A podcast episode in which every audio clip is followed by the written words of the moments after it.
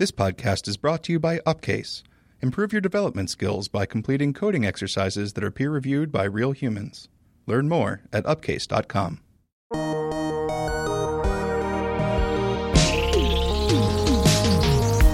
Hello and welcome to Reboot, where we talk about taking leaps and switching careers. I'm Adarsh Pandit, the developer here at Thoughtbot in San Francisco. I arrived here after previous careers in management consulting and academic science. On the show, I'll be talking with other people who've made big career changes and how they've done it. In episode 2 of our first season, we'll talk with Brenda Storer, a designer at Thoughtbot, about her career path moving from psychology major to waitress to web developer and designer. Hey, Brenda. How are you? Hey, good. How are you? How's everything in New York today? It's lovely. So tell me a little bit about what you do at Thoughtbot. Um, see, at Thoughtbot, I'm a designer. The great thing about Thoughtbot is that all of our designers also get to work on the front end um, coding. So I do uh, HTML and CSS and a little bit of JavaScript as well as product design, UI design, UX design. And I guess where did this all start? Have you been a designer for a long time? I went back to school. Um, I studied design for a year from about 10 years ago, but I didn't really start working in design besides a few small projects until about five years ago, five, six years ago. And you studied something different in school as well. Yes. Right when I graduated from high school, I went to college. I went to a four year school um, and took five years. That's the fun um, path. that's it. Yeah. Um, I went to Chico State in Northern California. And actually, I think there were t shirts that people would wear that would say graduating in four years is like leaving the party at 9 p.m. so I stayed true to that. Um, I came in as a undeclared major, had no idea what I wanted to do, and ended up choosing psychology um, as my bachelor's degree. Thought I wanted to um, do counseling. And I also chose a minor in Italian because I just took an Italian class my freshman year, and my mom's side of the family is Italian. So I just had a great teacher and got really into it and just took a bunch of Italian classes.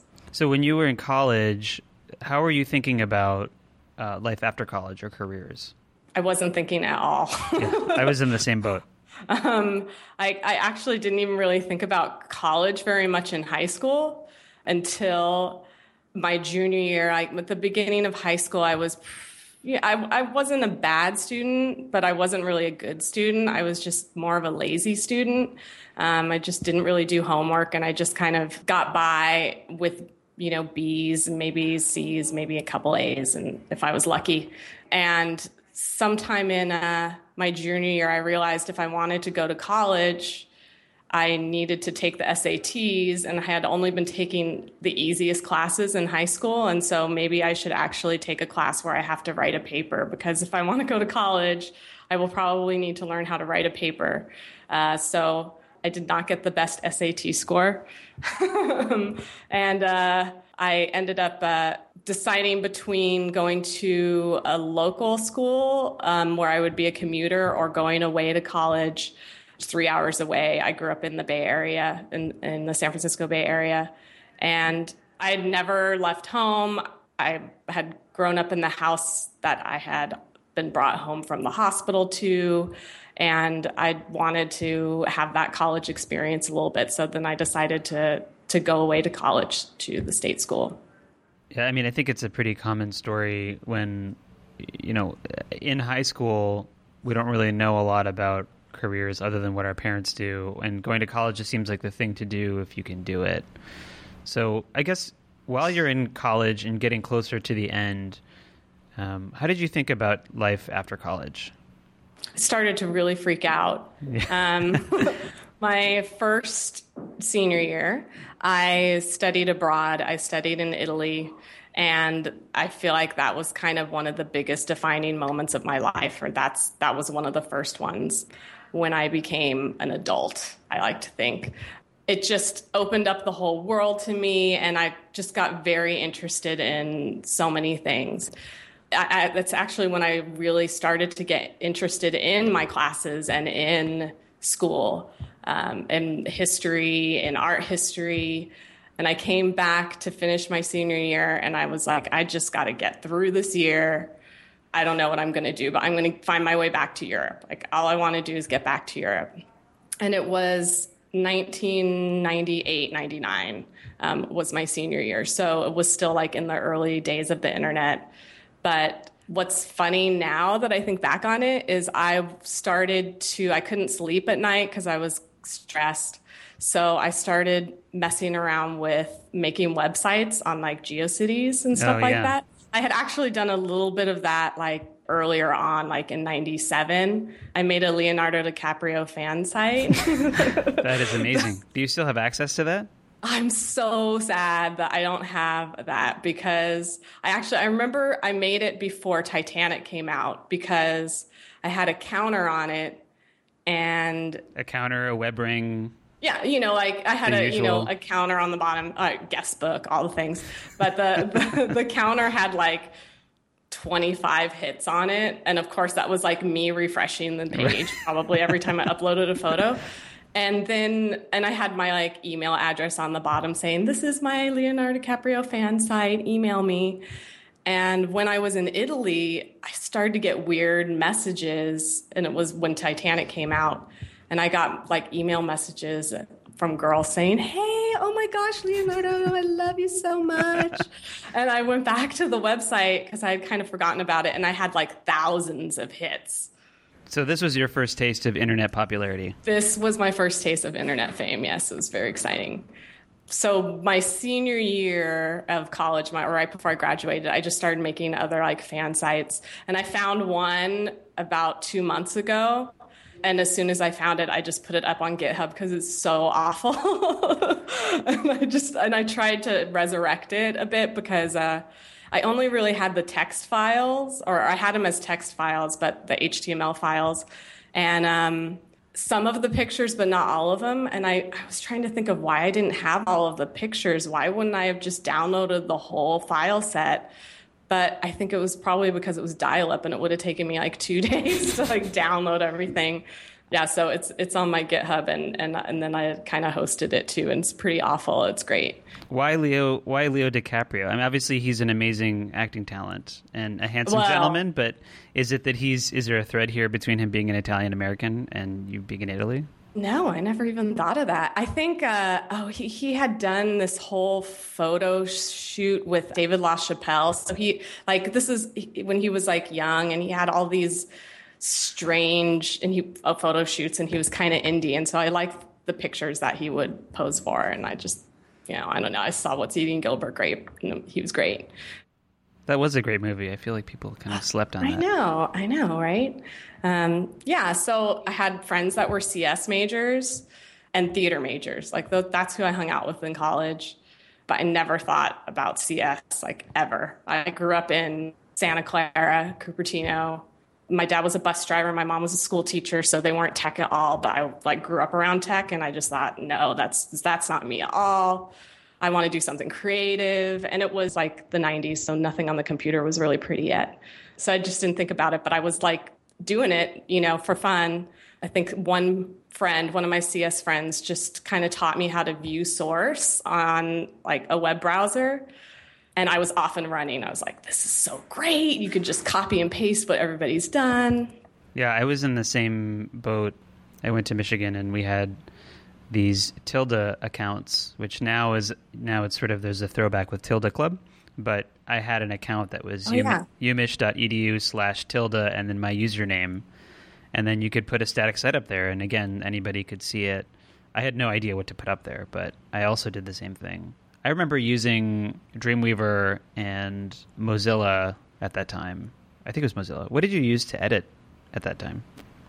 I must have just used some kind of text document. I ha- I mean, I think I made them text documents and then transferred them to like just the extension to HTML to put them up. I don't. I didn't use anything. I probably had to like wait a couple minutes to upload it and then see if what I did worked. Or I, I don't know. I mean, I am sure it's so bad. Like the the code is basically like paragraph with inline font declaration break tag, break tag, paragraph tag. you know, like there's nothing else going on really. Right. Um, but I think I paid for hosting. I, I saw something in, when I found these files that indicated that I had paid for hosting, and I thought that was pretty. I was kind of surprised. I thought that was kind of great. I'm sure that was a really great business in the late 90s, early 2000s, where paying for a server to be managed on your behalf seemed like a, a monumental task worthy of many dollars per month. Yeah. Oh gosh, I wish I. I bet it costs more than it does now, but I could find something cheaper now. So, what did you design, or what did you develop after, aside from fan sites? Um, I mean, that was really it. I did, uh, yeah, I had a couple of different fan sites, and um, then I really forgot about it. I ended up after I graduated, I worked like temp agencies, and then I moved to London for about seven months. Um, I got back to Europe. They had a program, and maybe they still have it, where um, it was called BUNAC. And if you are American and you have just graduated or you are, currently a student, you can get a six month work visa in England and it, you can do anything with that visa, but it's only for six months. And then, and then you have to go back. And they would do the reverse so that British students could come to America too. Um, but I thought, oh, I'm going to go over there and I'm going to start my life and I'll get a job or, or I'll meet somebody or something. And then I'll just never have to come home and it's going to be great. So I, I moved over there in um, January 2000 and I was thinking I would get an office job because that was kind of what I had been doing back in the Bay Area. And the economy was like, you know, this is like the height of the of economy. Everything was great. So mm-hmm. I feel very fortunate that I got to like kind of do my exploration at this time when I, I could just move to another country and not have to worry about finding a job because I knew I could just get a job, you know, doing something. And at this point, did it even seem possible to work in the web? I no, I didn't think about it at all. I mean, and anything I had played around with, I just thought it was just a hobby, and that I didn't. I didn't think anything of it. I didn't think it would be a job. I didn't think I was any good at it or liked it more than any other person. It mm-hmm. just never. It was nothing I ever considered.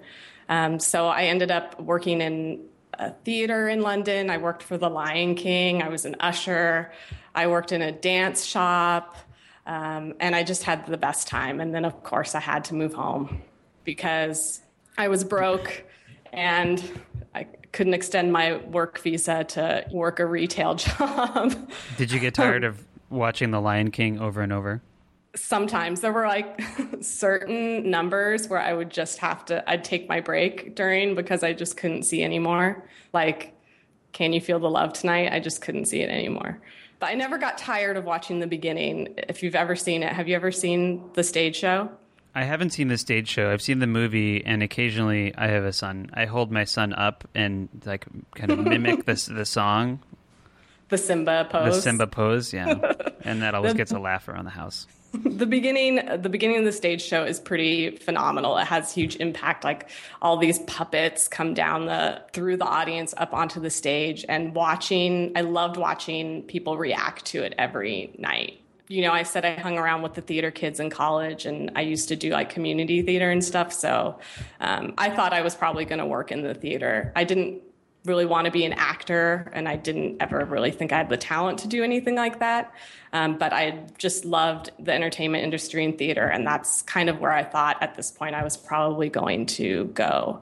And so when I moved back to California, because there was nothing else to do in London, and I was broken in debt now at this point, I'm pretty good debt. I decided my next step would be to move to New York because I loved living in a city. I loved living in a big city, um, but I needed to go someplace where there was a lot of opportunity because I had no idea still what I wanted to do. And I thought, well, I'll figure it out in New York because like they have everything there, and you know, and the enter- there's entertainment industry stuff there. It's almost like New York is built to have people with aspirations move to it.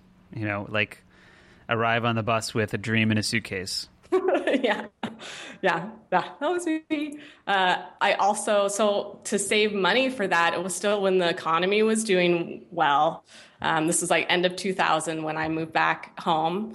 So I was living with my mom in Santa Clara and I started working temp jobs in tech again. So I was working for 3Com is where I was working the most as like an administrative assistant and they were part of Palm or Palm had just branched out. So, but it was like, you know, big campus, Silicon Valley, boom stuff.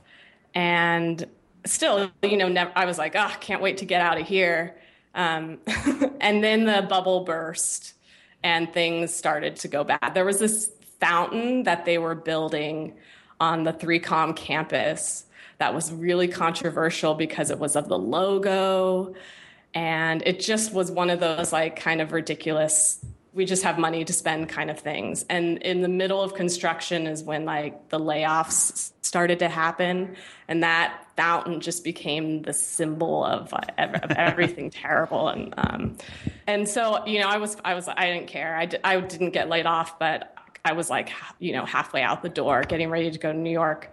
And I was also working as a. That's when I started waiting tables too. So I would like work during the day at 3Com and then wait tables at night and just hated being in an office all day too. So I cut back to part time for that. And uh, was planning at first to move to New York in August of 2001, and then just put it off to make a little bit more money until October of 2001. And I secured a sublet on September 10th, 2001. And I remember going to work that night and being like to the restaurant. I was so excited and telling everybody I was moving to New York. And I had just bought my plane ticket for uh, October 28th. And then the next morning, you know, everything happened. And my mom woke me up and it's like, you, you can't move there. You know, something terrible's happened. And I was like, whatever, mom. You know, and kind of rolled over and went back to sleep. It's like, she just doesn't want me to go. Oh, you weren't. You didn't know what had happened. No, because because I was on California at the time, oh. so it was really, and I had like worked a night shift before, so. Um, but I eventually got up and you know, but uh, I came anyway. Wow. so I moved. I moved. I moved to New York in October, and I didn't have a job. Where were you living at that point? I was in Astoria, okay. in Queens. So I was pretty far. I didn't really have any reason to be in Lower Manhattan, but I did like come across it. But I, I had only I had visited New York before I moved here, but it was a really interesting. It was a really strange time to move here, and I felt a little guilty at first because the city was in pain, you know, and, and was was healing from something that I wasn't a part of, and and I was coming here to try and find my dreams and find myself, but now that I look back, I'm really proud that I just did it anyways because I think that's what they wanted to take from us, you know? Mm-hmm. Like they wanted to stop our lives, and I just continued on with mine anyway. But I also was naive, though, to think that I would have as easy of a time to move to this town after something like that happened and be able to find a job because I didn't have a job. I had I like sold my car and I had maybe like 2,500 bucks and moved here. um, it's pretty bold. So, what was it like looking for work at that time? I unconsciously decided not to, or subconsciously decided not to look for an office job. I don't think I felt comfortable because the Twin Towers were an office and I thought about people losing their jobs and their lives, like working in an office. And I just didn't feel like that was the right place for me as a new person to, I just didn't feel comfortable trying to insert myself in that. And I wanted to have some flexibility too. So I was looking at I was I couldn't find a restaurant job. I, I could and I had restaurant experience, but there weren't tourists in the city that much. You know, I couldn't find a restaurant job. So the only job I could find was a retail job. It was at least Christmas time. So I worked at a French Connection um, that's still around on Broadway and 4th Street. And then I ended up getting my first job. I was working in a theater, um, New York Theater Workshop in the box office here, which was really, really fun. Yeah, and, and I, I did a bunch of random things when I thought I wanted to work in the entertainment industry, which was work in the box office. I took an internship in a talent agency, which was really interesting. I ended up having to be like a bouncer for some industry party, like have like the checklist and, you know, let people in or not let people in. And I just let everybody in. I was like, I don't care. Like they were they weren't paying me. It was like an unpaid internship and like they were really telling me I should be like some hard, you know, be mean at the door and I was like, I don't care. You're not I'm not you're not doing anything for me for me to like I don't want to assert myself. It might be an interesting psychological test where you just give someone an earpiece and a velvet rope and then see how they respond to pushy people. Right? And I was like, whatever. Right. I don't care. I would be the same. I feel like some people the the power or pseudo power might go straight to their head. No, yeah, no. I just I just was happy and smiley and maybe that was the opposite. Maybe I should have been a little more in between. And I went to the extreme of just like, everybody's going to want to be my friend now because I let them in the door. now, where are you with computers at this point and digital creativity? Or, or what are, what I guess are you making in nothing. your spare time? Okay. Like nothing. I'm, um, at this point, I don't even own a computer. I mean, we grew up with, with a computer. I mean, I think especially at a young age because we were in the Silicon Valley and my mom got an Apple IIe and so we had an, we had an Apple IIe when I was like 8, you know. So we always had a computer. I mean, I didn't bring a computer when I moved to New York cuz I think my computer had died. Um, right before I moved to New York, and I couldn't afford it, and I just didn't think, you know, I. There wasn't really much use for it at that time. No, I mean, even people weren't looking for jobs on the internet. Like, I don't think I really looked for a job when I moved here on the internet, or maybe a little bit.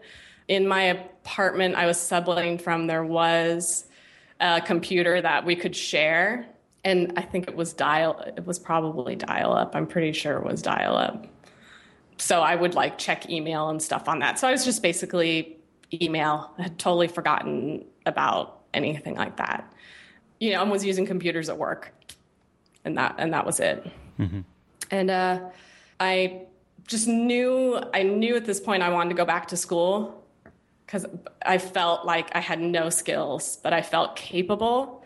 And I thought, I, when I go back to school, though, I want to know what it's for, and it's going to be for a skill. Like, I'm not going to graduate without a marketable skill, mm-hmm. but I'm not going to jump into anything until I know what I want it to be. So I just kind of always had that in the back of my mind and was just exploring lots of different things. Um, I ended up back in a restaurant after about a maybe about eight months after I moved here. Um, finally got a restaurant job, and I thought, oh, all my money problems are going to be solved. This is going to be great. What kind and, of food? Um, it was Outback Steakhouse. Mm. It was the first Outback Steakhouse in New York City. Times Square? No, it was. It probably would have done much better in Times Square, but it was on the east side. And I think what they didn't really realize is that New Yorkers are not as enthusiastic about themed chain restaurants as the rest of the country. So they had us all pumped up, and I was pumped up because I used to work at, at the Outback Steakhouse in Cupertino, actually across from Apple headquarters. And I made great money there. I mean, it was all the Apple employees who were like coming over and um, and we had like a, a huge wait, like three hour wait every night. Like I made bank. So I thought, oh, now I'm in New York. This is it. I'm set but uh, it was kind of a bust. and um, when it, I mean, it was it was okay. Actually, no, it was pretty it was pretty bad. We never really got um, a whole lot of business. I lived in New York very briefly, and in the block where I lived, the restaurants turned over so fast. I feel like it's just this economic environment where there's so much competition and the level of quality of the food has to be so high otherwise you're going to go under almost immediately. Yeah. Yeah, and we'll, I think New Yorkers will talk too, you know, right. word of mouth about how something's going and getting locals. And we were just in the wrong place. I, I think about a year ago that location closed, and a bunch of us who had worked there kind of went on the, in the last week, and we hadn't seen each other in ten years, and kind of hooked up there to to say say goodbye. But um, I ended up staying there for two years and mostly because I was afraid to give up health insurance, and I got health insurance there. And it gave me some flexibility, and I was, you know, still doing internship kind of stuff. But I did get a Macintosh finally in those years, and I had a first generation iPod, which is pretty great. Um, but I still wasn't really thinking about anything web. And I don't know where it came from, but I swear I just woke up one day and was like, I want to be a designer. I think just I had like a whole lot of thoughts going on about what I like, what I don't like. I was just kind of always analyzing. And then it just kind of came together design. That totally makes sense for me. Did you know any other designers or did you meet no. people or how did you know that that was a job? Um, I don't know whenever I've had a computer and when I got a computer, I mean, I was just on it all the time. And now the, the internet has information. Um, now we're in like 2003. um, so like I, I felt like I was a creative person, but I think why I didn't take a route like this the first time I was in college was that I didn't trust that I had any talent. And as I got older, I realized that I didn't think I was going to be happy unless I was doing something creative. And that's always the things that I was drawn to. And I thought about those websites that I had designed. Actually, this is kind of when I started to think about that, like the websites I, the stupid websites I made. And so I also had Photoshop like a bootleg version of Photoshop I had been playing around with, and I really enjoyed that. It was the computer aspect of design that interested me too, mm-hmm. and that wasn't something that existed when I went to college the first time. Um, I mean, I moved to college with a word processor and, you know, barely got an email account my freshman year. Yeah. So it's interesting. I feel like as I listen to a lot of these stories, and particularly yours, you're around technology throughout this story. Like you're living in, in Northern California, you have a computer in the house, you have you know working at 3Com around the Outback Steakhouse and Apple. You know, it sort of is paralleling and it's in the background of all the things you're doing. And I think only recently do we now think of things digital as being creative. Yeah. As being a creative exercise, as being an artistic outlet like painting or something else. Um, whereas I think before it just seemed like programmers were were nerds who worked at banks. Yeah. So I saw my friends who were um, computer science majors in college work really hard, and they were like the only majors I knew who were working really hard. And I thought, ah. And I also just thought it was all math, and math was my least favorite subject. So I just never thought about it beyond that. So you're digging into Photoshop, and are you designing logos or photos, or just kind of messing around, putting people's heads on celebrity bodies? Yeah, I'm just messing around. I think uh, in college we had a party in the theater department that was like a fake award ceremony, and it was called the Lloyds. And I helped create signage to advertise the Lloyds and what I did was turn the Titanic. It all comes back to Titanic and Leonardo DiCaprio. But I turned a Titanic logo or you know movie poster image.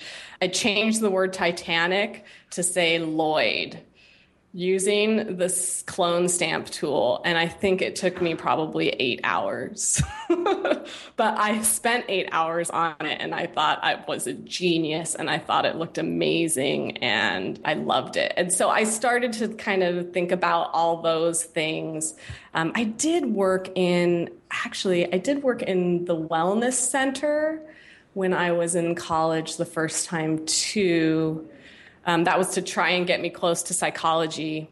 And I ended up designing their flyers in like Corel Draw, maybe. I don't even remember. It was like a total clip art program. Hmm. Um, and I really enjoyed doing that. So it was those kinds of things that I think had been simmering around.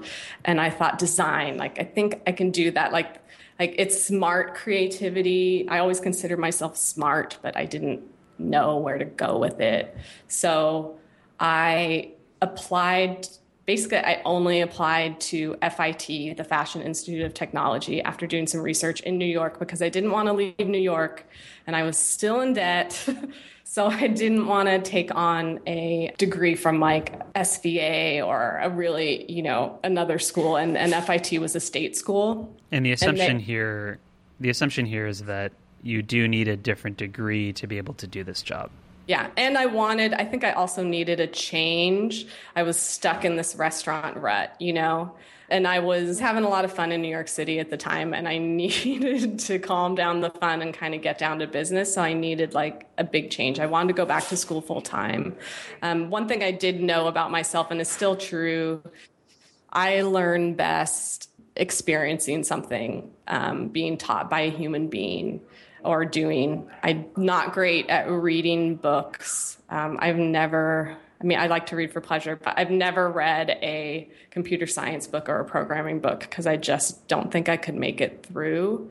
Um, I like to learn through experience. I learn better that way. And so I wanted to immerse myself in school. And I ended up getting into their, they had a one year program um, a one year intensive communication design associate's degree program. And then from there, you're supposed to decide after you get your associate's degree which bachelor's you want to take. You know, you, communication design is kind of broad, graphic design, and then you can focus in on the interactive design or packaging design even graphic design, advertising design. So I thought, okay, great. I'll go back to school for three years. I'll do this one year. I'll figure it out. And I'll be able to support myself waiting tables full time because last time I went to college, I had so much free time. Getting my psychology degree, this will be great. And I just didn't do any research about what going to design school was like. I had no idea until the first day of like classes and I got my schedule and I was like, oh my gosh, I don't have like like in school all the time. And then and then realized the homework load. It, it was rough. It was a it was an intense intense year, and uh, I ended up having to quit my waiting tables job. I could only work like a double on Sundays, um, from like 10 a.m. to 1 a.m. And that would be like the only day I could work, and I'd just be so wiped. When you got to design school and you met your peers, what was that like? It was cool. I I felt it was the first time I started to feel old, and I started to get insecure about that a little bit because um, most, at least with my program, everybody had at least some college experience, and that's why we could be in the one year program because we didn't need all the general education credits. But I, ma- I made one really, really good friend, um, and we got through it together basically. But most people also were international. Very few people, or the people who I got close to, were local. So when I graduated, including my really close friend, um, she was Canadian and she moved back to Canada, and my other friends were like Japanese, and everybody moved away. So I didn't end up graduating with that community. They also kind of told us, oh, you're hireable after your associate's degree. And when I got to graduating, I thought I wanted to go into packaging design. That's what I, because I'm a consumer, so I, I like to shop. And I thought packaging design was really interesting, but I needed some time to get back on my feet after this year that I thought I was going to be able to work and support myself through and couldn't really, you know, just took out more loans. So I thought I'd try and see what I could do with just um, my associate's degree, but I missed the part where they teach you how to make a portfolio or how to interview. So I had nothing. Like I just barely finished final projects and I never didn't have an internship under my belt or anything. And the Career Center at FIT was really focused on fashion, since that's most of their, and so most of their contacts were in the fashion industry. So most of the design jobs were like design t-shirts and and things like that which is not my talent like even now i'm much more of a layout kind of designer and not you know not a logo designer or anything like that. So that didn't really suit me. So I felt totally out on my own after I graduated from design school. So I went back to waiting tables, basically, and and bartending, someplace new though. Not Outback. not Outback. I ended up in um, the theater district. So back in my theater, like with my theater people, um, in a restaurant close to Broadway. So we'd get celebrities, but we get a lot of people before theater and after theater coming in. And I and I was there for three years after I graduated from school again for the second time. And in that time, I dabbled a little bit in some, you know, I did some free projects for people. I had one opportunity that just fell in my lap where a friend of a friend worked for a magazine and I got to help them on one issue. Like they were just desperate and they needed like a warm body who knew Quark, and that was me. But nothing ever materialized into anything. And after three years, I was like, oh my gosh. And it was it was 2008 and I was 32 and I was like, I risked everything to go back to school and it's been three years and I am doing nothing. Like I'm doing exactly what I was doing before. And I tried to change my life to get out of this. And I just had like that first crisis of, of I've got to do something, I've got to change. And and just started to hate every second at work. And made again, made the grand plan of like, okay, I'm gonna just jump into something next. Like I just have to quit. Like I just have to quit. I can't do this and try and pursue something else because I've been trying to do that for three years and it hadn't been working. I've heard that a lot from people who do work on trying to change into new careers and new disciplines. That trying to do it in your spare time at times it doesn't allow you enough focus time. And you always have a fallback on which you can safely go, well, it's not really making me feel comfortable, or I'm not good at this. I'm just going to go back to the thing I did before. Whereas yeah. if you just sort of jump off the cliff, you have no choice. I also came to the realization after I did it, well, because of course, as I have the fortune of doing, whenever I make these big decisions, like something happens in the world, like it's like fighting against me, which would be this was the end of 2008. There was a so, bad thing that happened in New York again. so yeah, so less bad, I would say. Less yeah. bad for sure. And I had already decided, like in the summer, I'm like, I'm saving up. It's the the season, the the busy season is through Christmas, and then it die like business dies down in January. So that's the time for me to go. And you know, then everything went to pot in New York. But I was like, I don't care. I got to do it anyways. Like I can't stand it any any longer. Um, and so I quit. And I was out of work completely for about four months and had just picked up a few free freelancing things, you know, kind of anything that came my way, but I was not in good shape financially. I was like, you know, just trying, I was barely making it. And I started to be like, okay, well, I've got to go back to like waiting tables or bartending. Like, I've got to find something like I've got to carry through. And I ended up, I was going to an interview at some place, and it was like going to be a really nice place.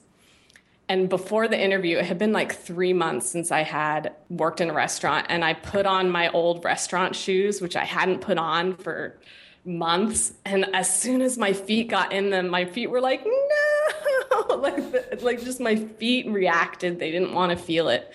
And I was walking off the like I got off the subway and I was walking to this to this interview and I was like I just can't do it. I just can't if I go in there now like I'm always going to fall back on something like this. Like I have to force myself to do something new completely and I felt like I needed like a grand gesture so I went into like the first shoe store I found and bought like these awful, ugly $10 like bright blue loafers and put them on and took off my waiting table shoes and threw them in the garbage and was like, okay, that's that's it.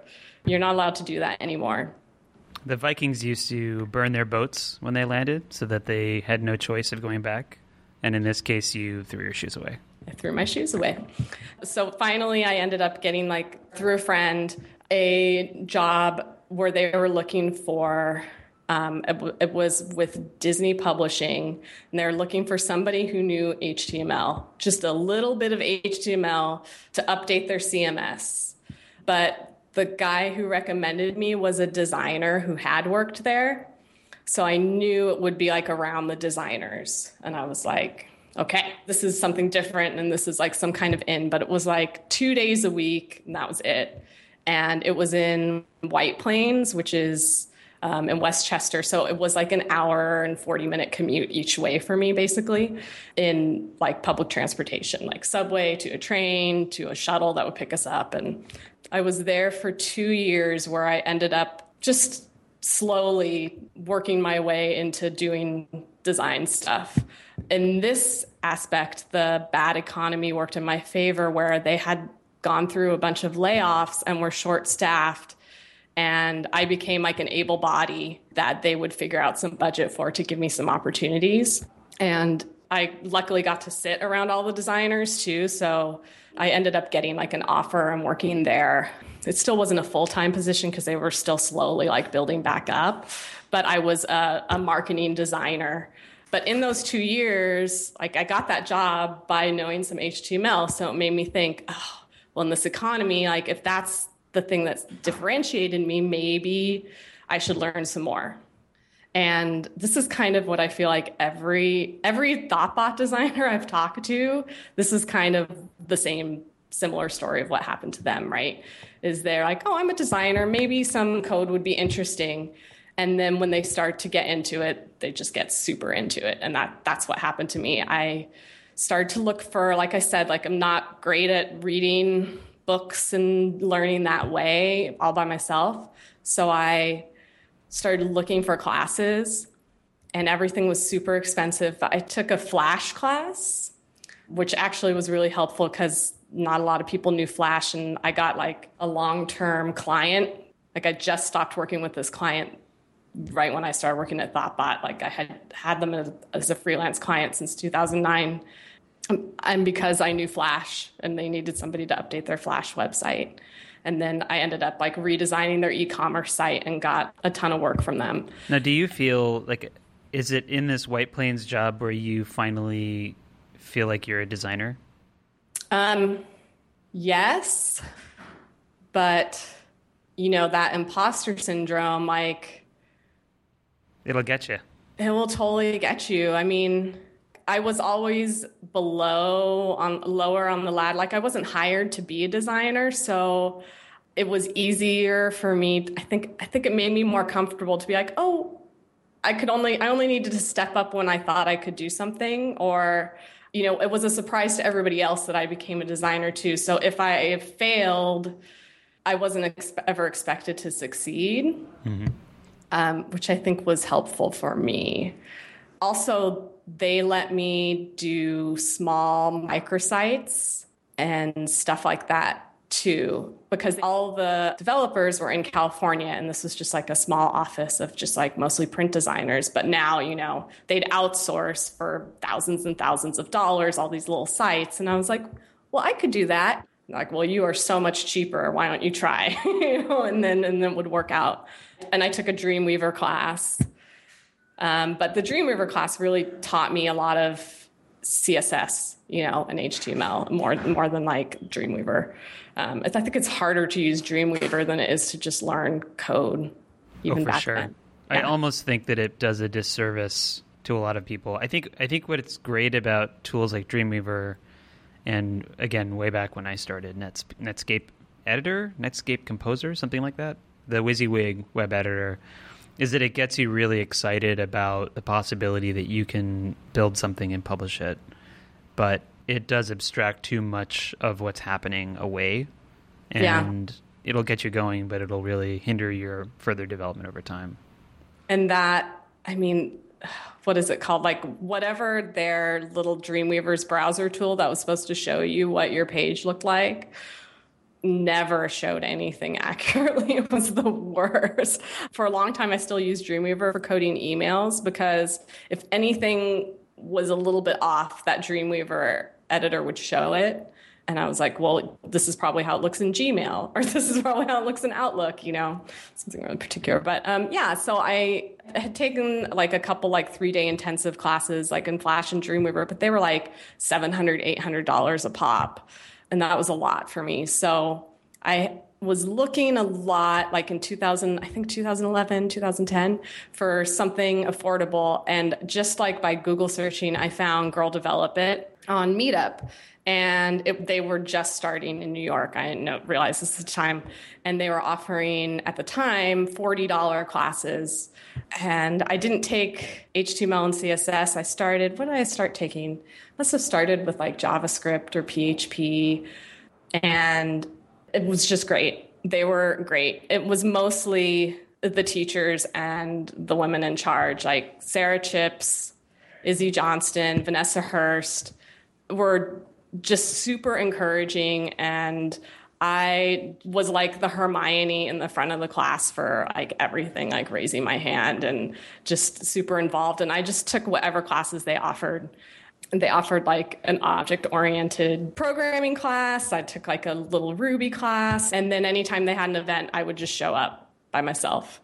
And eventually they invited me to like a couple of hackathons. And I did a hackathon with Sara Chipps. We like won one of the prizes and stuff like it was, that's kind of when I really started to realize that like this could be something and I really enjoyed this.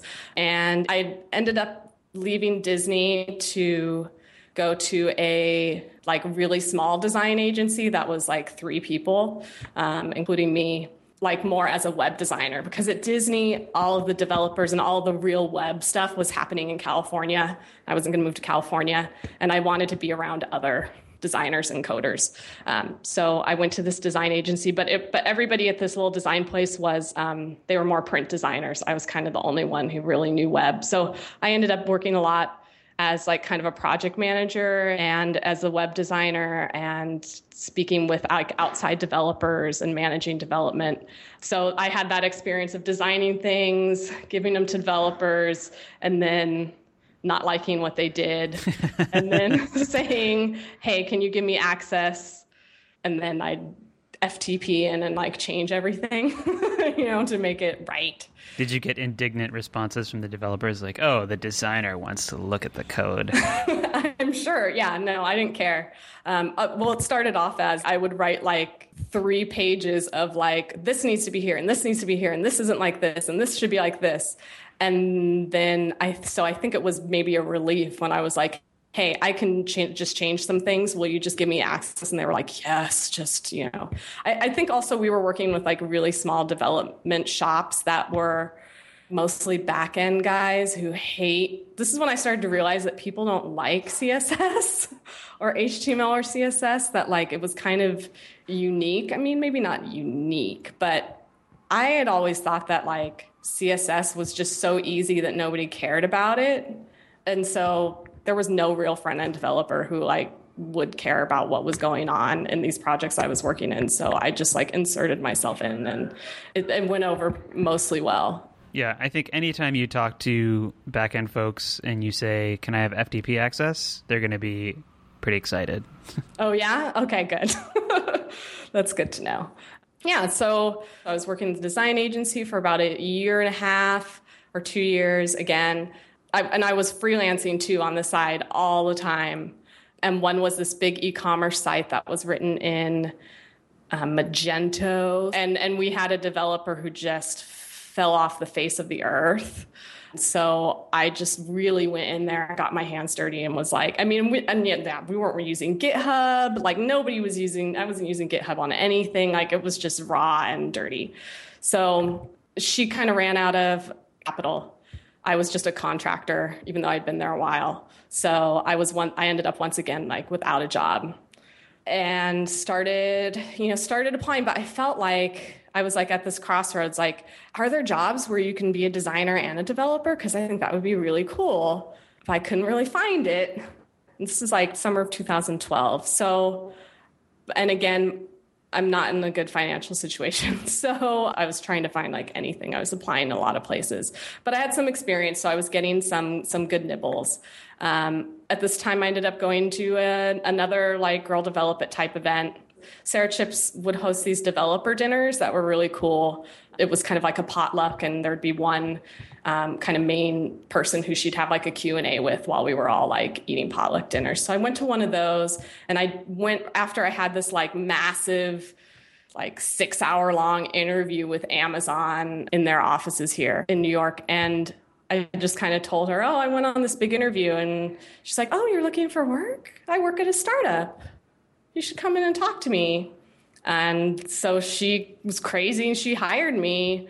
And it was mostly as a designer, or like that's how that's how I I just assumed, um, and maybe I could do a little bit of code, um, but I didn't really know anything. So I worked at the startup with there for about a year and a half and ended up doing more development than design. Actually, really didn't get to do any design.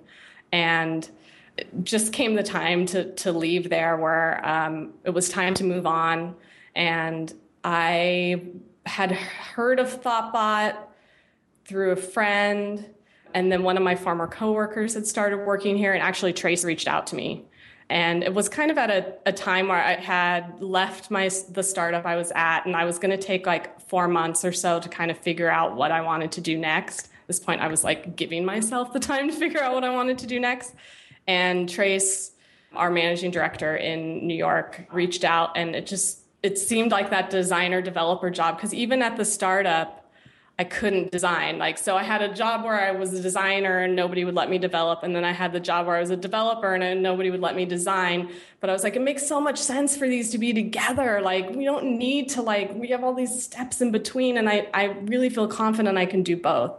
So I was thinking about going to hacker school or applying for hacker school, or maybe I would like really get into a boot camp or really learn JavaScript. Like I just didn't know what I wanted to do. And I thought like all this design is really important to me. Like why would I like get rid of that? So and I remember my interview at Thoughtbot, I made some designer type jokes and the room laughed. And then I made some developer type jokes and the room laughed. And I was like, oh, I'm in the right place. It's great.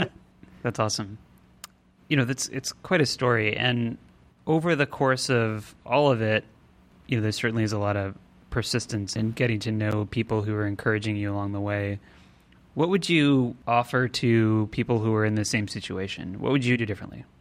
I don't know if I would do anything differently, but like I wish I would have done things differently if I had learned lessons I learn now, like if I was back then, you know? And I think the biggest thing I learned in the past is that I always expected like something to come to me and just be right. Like I expected that right fit to feel that. Like I, I mean, I never knew growing up what I wanted to be. Everybody would ask. I, I just never knew what I wanted to be. I always felt like a lost soul and just thought I would be instantly talented at something, or that's how it worked. Like there would be some click and it would be right. But I, I, didn't get good at any something until I just did it all the time. Like I had to find something that I liked to do so much that I would do it all the time, and I did it in my spare time, and I worked full time, and I also freelanced on the side. I wanted to work hard at it, and I wanted to get better at it, and that's what made me talented, and that's what gave me a career. I had the same experience where, and I think a lot of people do, where it takes a while to find the thing that you're passionate about and that it's hard to do a good job if you don't care. Yeah. Now I look back and I think it's so funny. Like I, I totally, when I moved away from California, I was like, yeah, this tech's not me. Like this is, I'm so out of here and I'm going to find myself in New York. And then like I found tech. it's funny. I had the same experience. I was raised by engineers. My dad and my brother are both mechanical engineers and I went into science and I was like, engineering, that's ridiculous. I, I don't want to do that. and then, of course, years later, I end up an engineer. And they're like, see? Yeah, of course. Everybody so. the whole time is like, oh, we knew you should have done this the whole time. Yeah, well, I was never going to listen to you. My mom now is like, well, now you can move home. Now all the jobs are here. I'm like, oh, you know, it's okay. But, you know, I look back like, the, I mean, the job I'm in did not exist 10 years ago, barely if it existed five years ago. So I don't know. I'm I had some great experiences and I think I'm more appreciative of where I am and how I got here because of these experiences I had. So I wouldn't change anything, honestly. That's awesome. Well, I think that's a great place to stop. Anything else you'd like to share? Uh, are you still involved with Girl Develop It? Yeah, um, actually, I'm a teacher, which is really cool. I, so I'm I'm actually teaching an upcoming um, HTML and CSS class, beginning class. Um, the only other thing I can think of is like I had to learn to believe in myself too, and it took. I think I was also waiting for somebody to tell me that I was good enough at something. And somebody finally did, but I wish it didn't take that. I didn't really need, I, I wish I could have figured that out on my own, you know? Yeah, there are definitely people who can do that, but it really does take some other person going, "Oh yeah, that's pretty cool. Whatever you did was interesting, and you might be good at this." I've tried to bring that out more in my relationships with other people too. Well, thanks again for your time. It's great talking to you. Thank you. That was actually like very cathartic. it was really fun. Thank you. Yeah, of course. Next time on Reboot, I'll be talking to Jesse Young, who started as a political volunteer worked in marketing, and became a developer after attending a technical boot camp. Today's show was produced and edited by Tom Obarski. Our theme music was produced by Don Okuda. Show notes can be found at rebootshow.fm slash 2. Thanks for listening.